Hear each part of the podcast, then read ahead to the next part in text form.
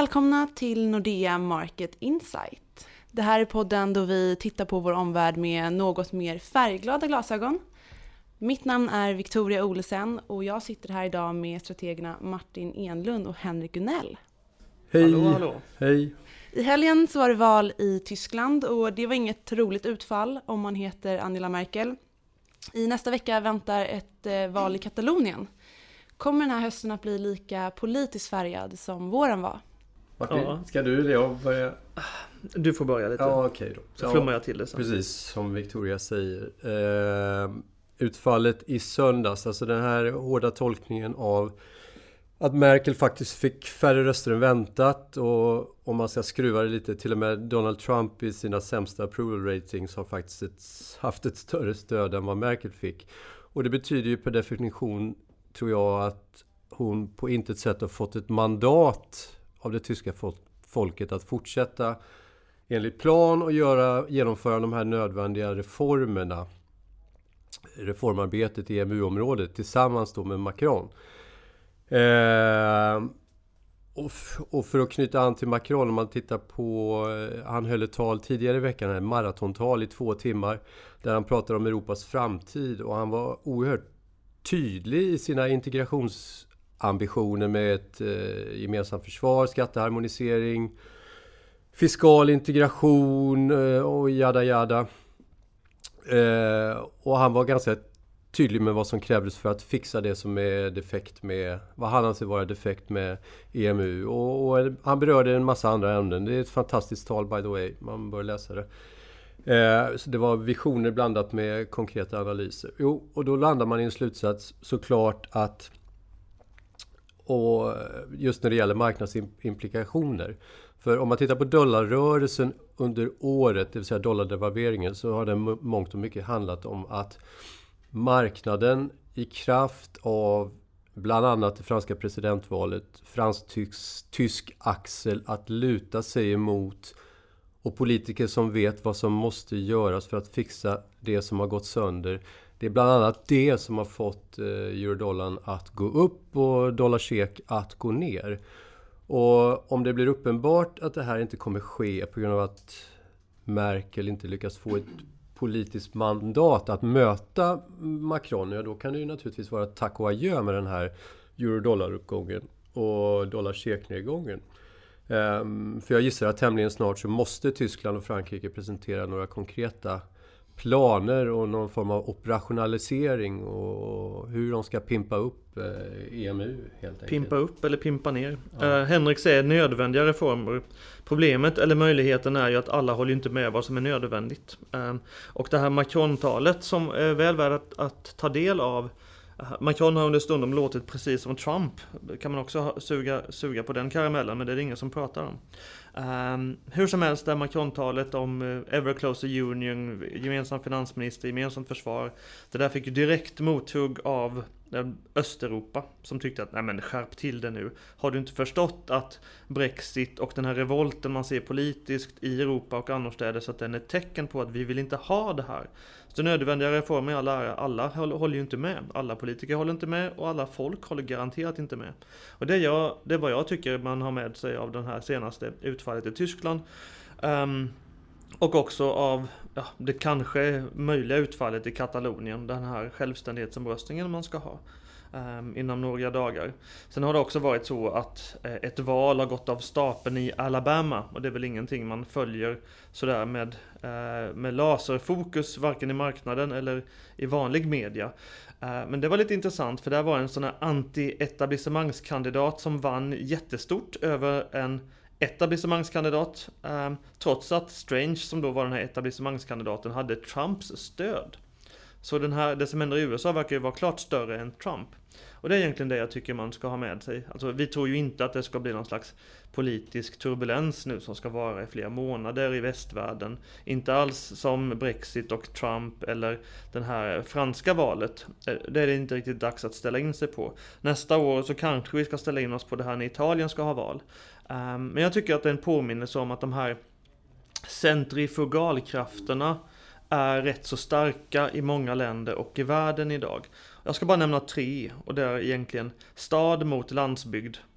Det Det är tydliga skillnader vad, vad stadsbor tycker mot vad man tycker på landsbygden i många frågor och detta i många länder. Rika mot fattiga, det är lite en annan dimension men samtidigt lite samma sak. Men de över medelklass och de riktigt rika, de håller ju inte riktigt med vad de fattiga och arbetarklassen och så vidare tycker om saker och ting. Och sen kan man väl säga kosmopoliter, det är ett laddat begrepp förvisso, men de som tycker sig kunna höra hemma lite var som helst, de ställs mot grupper som tycker sig höra hemma i en viss som känner sig mer lokala helt enkelt. Um, där finns också en splittring. Uh, det här senaste kosmopoliter mot provinsiella, det har också kallats uh, nowheres och somewheres enligt statsvetare och smarta människor. Och en viktig sak här är att det här klistret som höll folk ihop för det var ju till exempel religion och det har ju helt fallit ur föga, eller inte alls lika populärt. Så vi har ett problem med centrifugalkrafter och vi har ett problem med med för lite klister. Och det är det här ljuset man ska se Katalonien. Jag själv vet inte riktigt varför de är så sugna på separation just nu. Um, om vad som är drivkraften bakom det. Men man ska ta med sig att de har en lång historia av separatiströrelser. Man får gå tillbaka till ja, 14-1500-talet och kanske till och med längre. De har inte riktigt varit sugna på att tillhöra stora statskonstruktioner. Och katalaner känner sig ju mer som katalaner än spanjorer. Så det här kommer inte vara avgjort någon gång snart. Även om Madrid säger att ni ska passa er, ni i Katalonien, annars så tar vi till med de hårdaste av handskar. Ja, precis. Bara knyta an till det här att ett av de här orosmomenten inför eh, Trump som president, det var ju att den här 20, 20 årens globalisering skulle vridas tillbaka.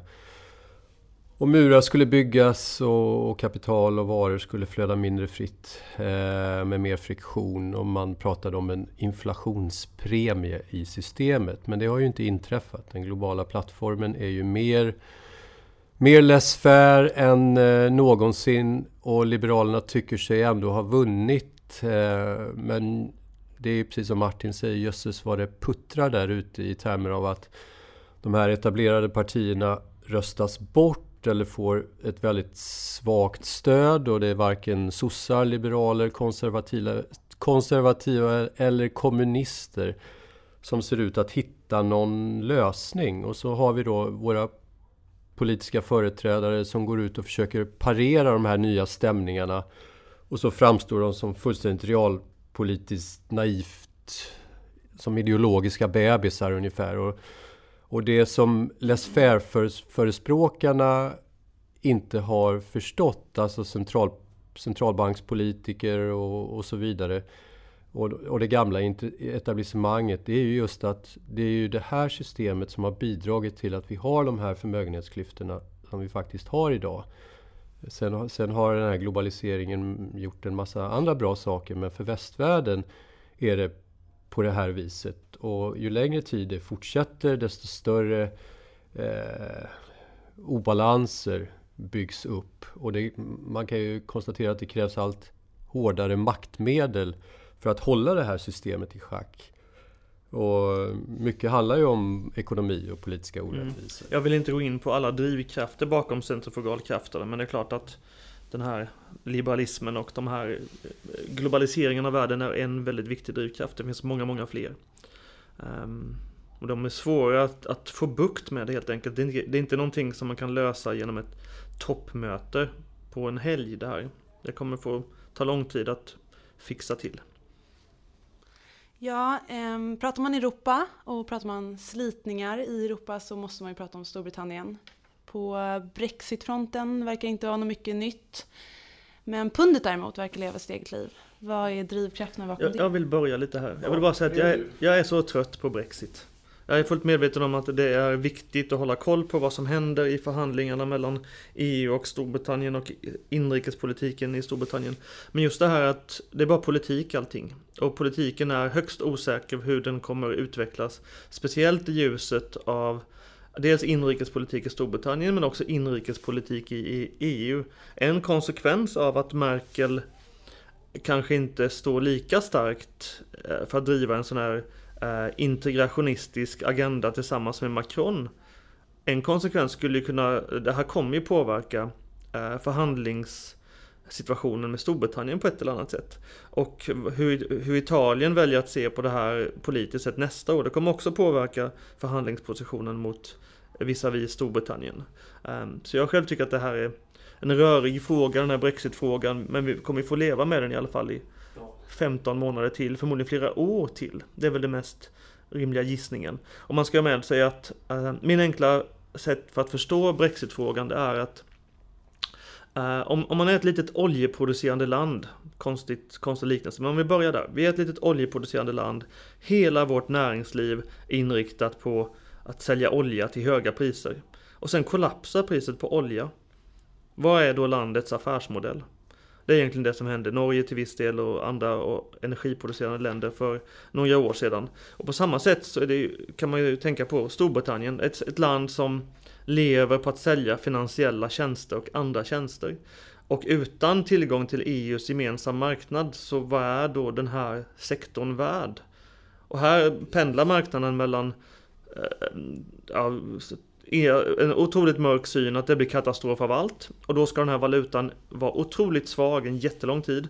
Eller så kanske det kommer bli en ganska okej lösning mellan Storbritannien och EU som gör att man får hyggliga handelsavtal som gör att den gemensamma, den, deras tjänstesektor kan puttra på i ganska god takt. Um, och det är de här riskpremierna som åker upp och ner baserat på politik som är en viktig del, deldrivkraft för pundet. Ja, precis. Ehm, jag skulle mer vilja se det i skenet av någon form av ehm, nationalkaraktär hos britterna. Det är, som jag har sagt, vi har pratat om det tidigare Martin, att så som jag ser det så tittar man på eh, nutidspolitik eller från man tittar på Storbritannien från 70 till 2017 så är det en enda lång räcka av gigantiska floppar som inget annat land egentligen kan stoltsera med på samma sätt. Strejkvågorna på 70-talet, IMF-bailouten 77 var eh, Thatcher en flopp, Henrik? Nej, Thatchers privatiseringar var en flopp. Hon sålde ut tillgångs, tillgångarna i, i... Eller så hade Thatcher bara tur. Ja, kanske. Men sen har vi, precis som Martin säger, den här ensidiga finansmarknadssatsningen i, i London. Och sen är det Irak-fake-uppgift, eller uppgifterna, så har vi bankkraschen 2008. Och kronan på verket då blir någon form av Brexit. Och de isoleras på sin egen ö, de fråntas all medbestämmande rätt om vad som ska hända över den inre marknaden och så naturligtvis accessen till över en halv miljard människor. Och Kanske. Om man, om man alltså som britterna, om du, lämnar, om du väljer att lämna världens största frihandelsområde därför att du älskar frihandel så kommer ju det beslutet att förvirra omgivningen och det är klart att det har det ju gjort. Eh, och Brexit är just en, det är en fiaskoinsats insats drivet av arroganta politiker övertro på sin förståelse och analys men de var helt oförberedda på vad som skulle inträffa. Och eh, så som jag ser det så är det fullständigt, hittills i alla fall, substanslös retorik från Theresa May och hennes regeringskollegor som egentligen bara handlar om, precis som jag sa, naiv tro på sin egen storslagenhet. Eh, men vi har ännu inga förlösande framsteg och pundet åker jojo upp och ner. Eh, men som sagt var, makron, det, den åker sidovagn eh, versus den här Brexit-processen. Och sen så är det ju alla andra politiska frågor som Storbritannien har, inte minst eh, socioekonomiska orättvisor som de också bör ta itu med. Jag tycker man kan ha med sig att eh, brittiska politiker, det var inte tänkt att folket skulle rösta fel. Man har ju inte folkomröstningar om man tror att folket ska rösta fel. Då blir det ju ingen folkomröstning. Så man kan ju ge det här att, ja, de var oförberedda. Det var ju för att de satsade verkligen på att det ska inte bli någon Brexit. Det var hela planen också. Så det var en inrikespolitisk ploj i det här att vi skulle ha en brexitomröstning, Och så gick det som, som det gick. Eh, man kan ju vända och vrida på det här. Britterna fick i alla fall folkomrösta om EU. Katal Katalonien får inte folkomrösta om utträde om man ska vara lite smygreaktionär. Sen vill jag också bara säga att EU är inget frihandelsområde. Alla frihandelsavtal, det är avtal om extremt reglerad handel.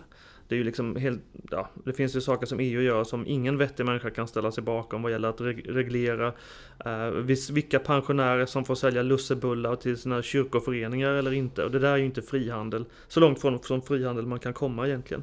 Men man kan också ha med sig att, att, att folket röstade fel Så man ska passa sig för demokrati betyder väl det här enligt vissa. Direktdemokrati. Um, så att, att folket röstade fel, man kan ju fundera på vad det beror på. Eh, folket röstade ju fel i USA också. Eh, och det är ju det här stad mot landsbygd, rika mot fattiga och så vidare. Ehm, och man kan se de här den här folkliga ilskan som ett uttryck eller ett sug efter omfördelningspolitik. För det är det Henrik var inne på, att Ehm, globaliseringen, öppna gränser, det har ju gett, gett stora klyftor. Teknologi, många, många teknologi ger stora klyftor. Internet ger stora klyftor genom winner takes all fenomen och sådana här grejer. Ehm, men det finns ju olika sätt som omfördelningspolitik kan ske på. Ehm, och vi i Sverige är väldigt vana vid väldigt höga skatter och väldigt stora transfereringar från en person till en annan och ja, över, livs, eh, över livet för en enskild individ och så vidare. Penningpolitik är ett omfördelningssystem. Men också protektionism är ett omfördelningssystem. Och det är, det, de flesta ekonomer anser att protektionism gör alla fattigare.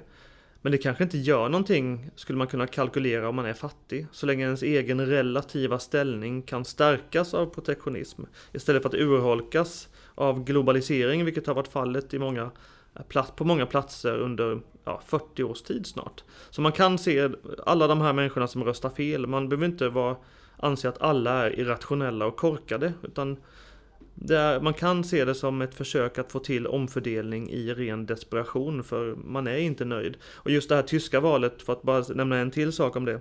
Här är alltså var sjunde eller var åttonde tysk som röstar på ett extremt stigmatiserat parti med dunkelt förflutet.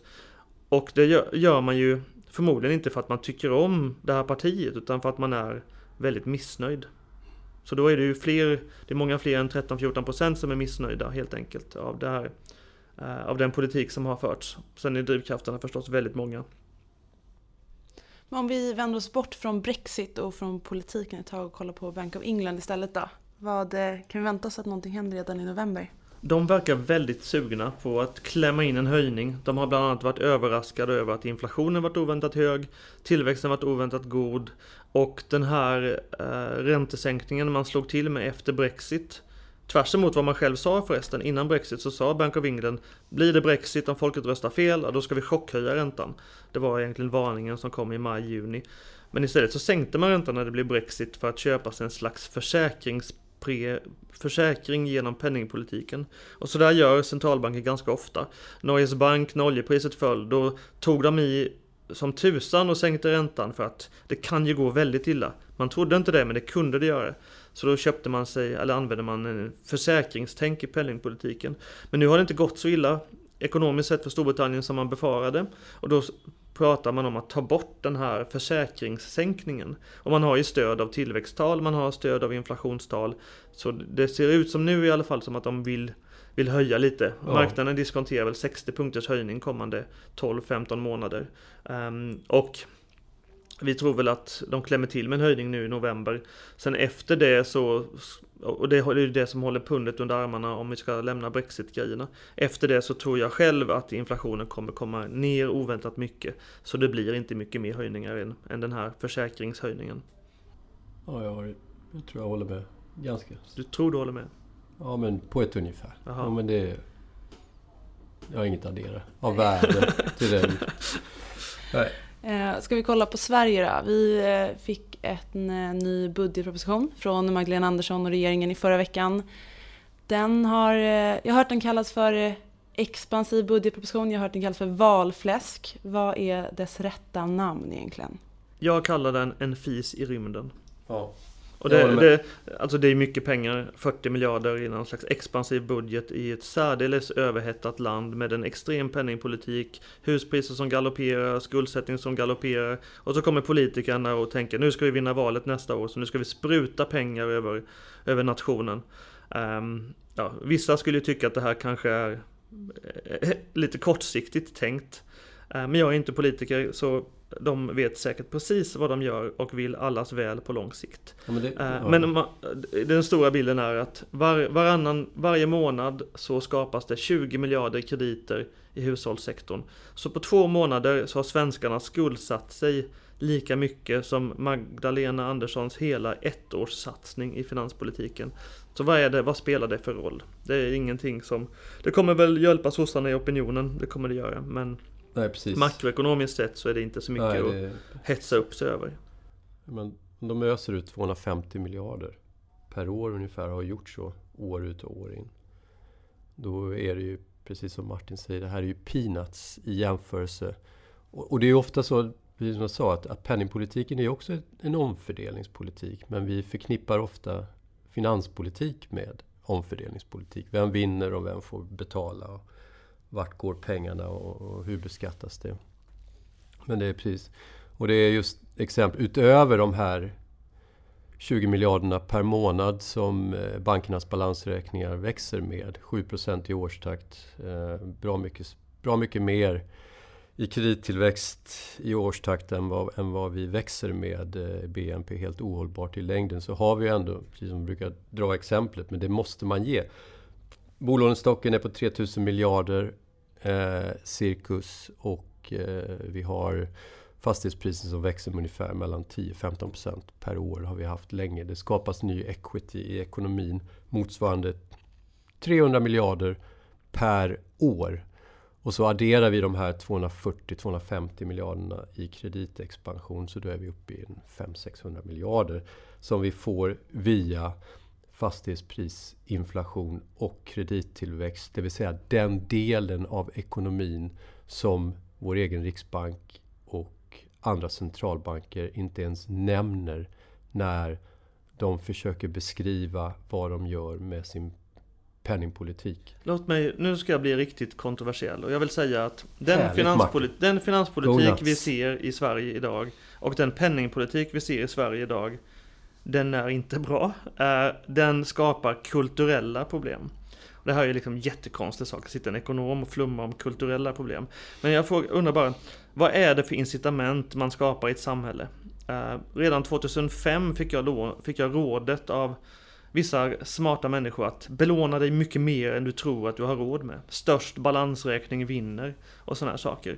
Ehm, jag följde väl inte helt de råden för ja, jag är inte smart nog, eller var inte smart nog.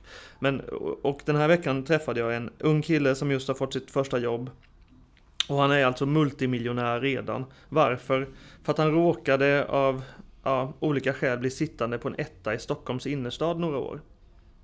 Multimiljonär, han kommer aldrig kunna spara ihop till de här pengarna. Och det är de incitament man skapar. Spara inte, belåna, rid huspriser uppåt, rid bubblor, var kortsiktig. Ehm, ja, jag tycker att det här är väldigt olyckligt. Jag tror inte det är så man bygger välfärd på lång sikt. Jag tror att det, ska, det är väldigt dysfunktionella incitament. Så det är någon slags eh, så här, konsistent devalvering av allt som är av allt som är rimligt och betydelsefullt. Ja. Så man kan översätta den här devalveringsidén som vi hade på 70 80-talet. Att varje gång excessen hade byggts upp i Sverige, ja, då devalverade. Men vi gör ju samma sak idag egentligen. Men det är räntan som är det stora devalveringsvapnet. Och finanspolitiken kommer där som lök på laxen. Jag fick också rådet för en tio år sedan att eller det här insåg jag själv förresten, att, att om tillräckligt många blir tillräckligt skuldsatta, då blir det ett demokratiskt problem om husprisbubblan, om vi nu har en sådan, eh, eh om den skulle börja spricka. Och då kommer det komma massa, då kommer ju ränteavdragen höjas igen och räntan kommer sänkas som aldrig förr och så vidare. För man kan inte vara, göra sig till ovän med så många människor som nu sitter i rävsaxen. Eller riskerar att sitta i rävsaxen för att inte måla fan på vägen. Usch! Man Mm. blir ju man blir mörkrädd. Varför då? Ja.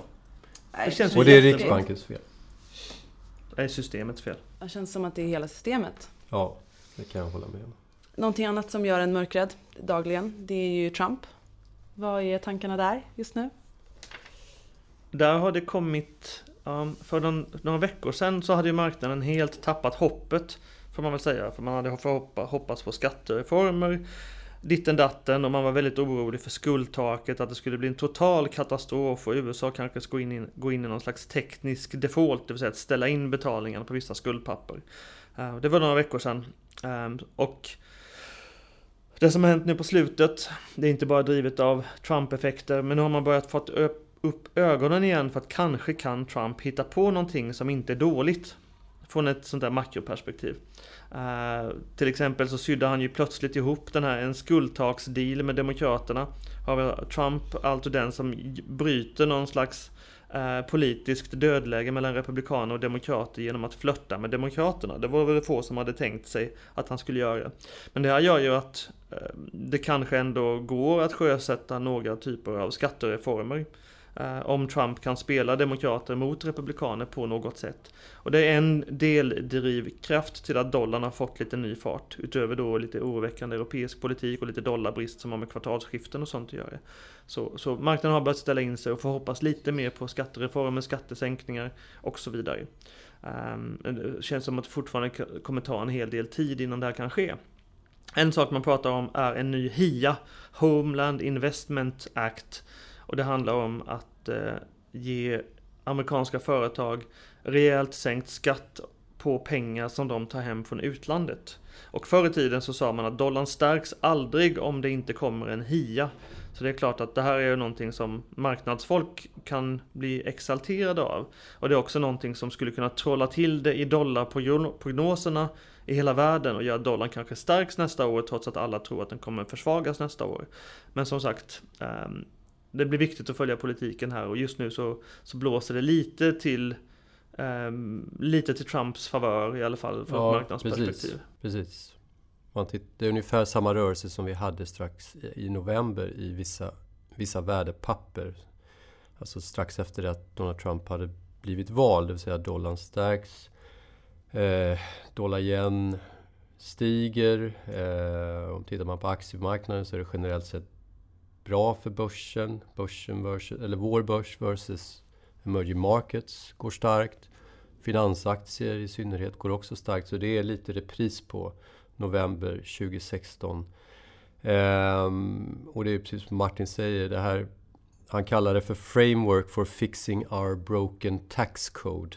Det är namnet på, på den här utredningen eller lagförslaget och bara det är ju lite oortodoxt. Men om man tittar på den eh, med lite kritiska ögon så är det ju som det mesta som Trumps regering presenterat att det påminner mer om mina barns önskelistor inför jul än någonting annat. Pappa, jag vill ha en häst, jag vill ha en hund. Varpå man svarar, men kära barn, hur skulle det gå till? Ni får en bil istället.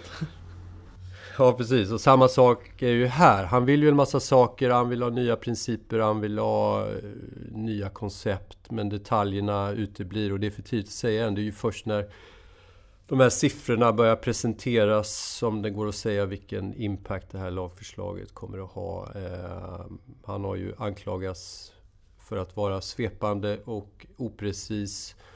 Och frågan är ju då hur mycket tankemöda som administrationen har lagt i det här lagförslaget. Om det är bara någonting som har rafsats ihop eller om det faktiskt finns någon form av eh, möjlighet att, att göra det här då broken eller att fixa the framework. Eller om det bara blir än mer unfixable efter, efter ja, det här. Då vill jag bara säga att jag beundrar Trump som åtminstone döper lagen till någonting som är lite begripligt. Uh, jag tvingade mig själv i någon slags fas av självskadebeteende för en månad sedan att försöka hitta alla detaljer kring, kring skuldtakshöjningen i USA. Och det här var alltså gömt i en lag som handlade om utbildningsinsatser för tredje världen. Där i den lagen så fanns skuldtakshöjningen och refererat till massor andra lagar. Eh, jag är väldigt glad att jag inte är jurist, eh, insåg jag. Dessutom så åminner jag mig ett citat från Otto von Bismarck. Otto von Bismarck är alltid aktuell, precis som Nietzsche. Otto von Bismarck sa att om lagar och korv, det vill man inte veta hur det blir till. Och det stämmer verkligen. Jag tror, att, jag tror att det får vara... Det är härligt med dina citat Martin. Tack. Undrar om inte det ska vara det avslutande citatet jag för idag. Tack snälla ni som har lyssnat. Tack till Henrik, tack till Martin, tack för citatet. Tack Victoria. Tack, tack. Vi är snart igen och tills dess så finner ni oss på nexus.nordea.com. Vi hörs! Adjö. Hej!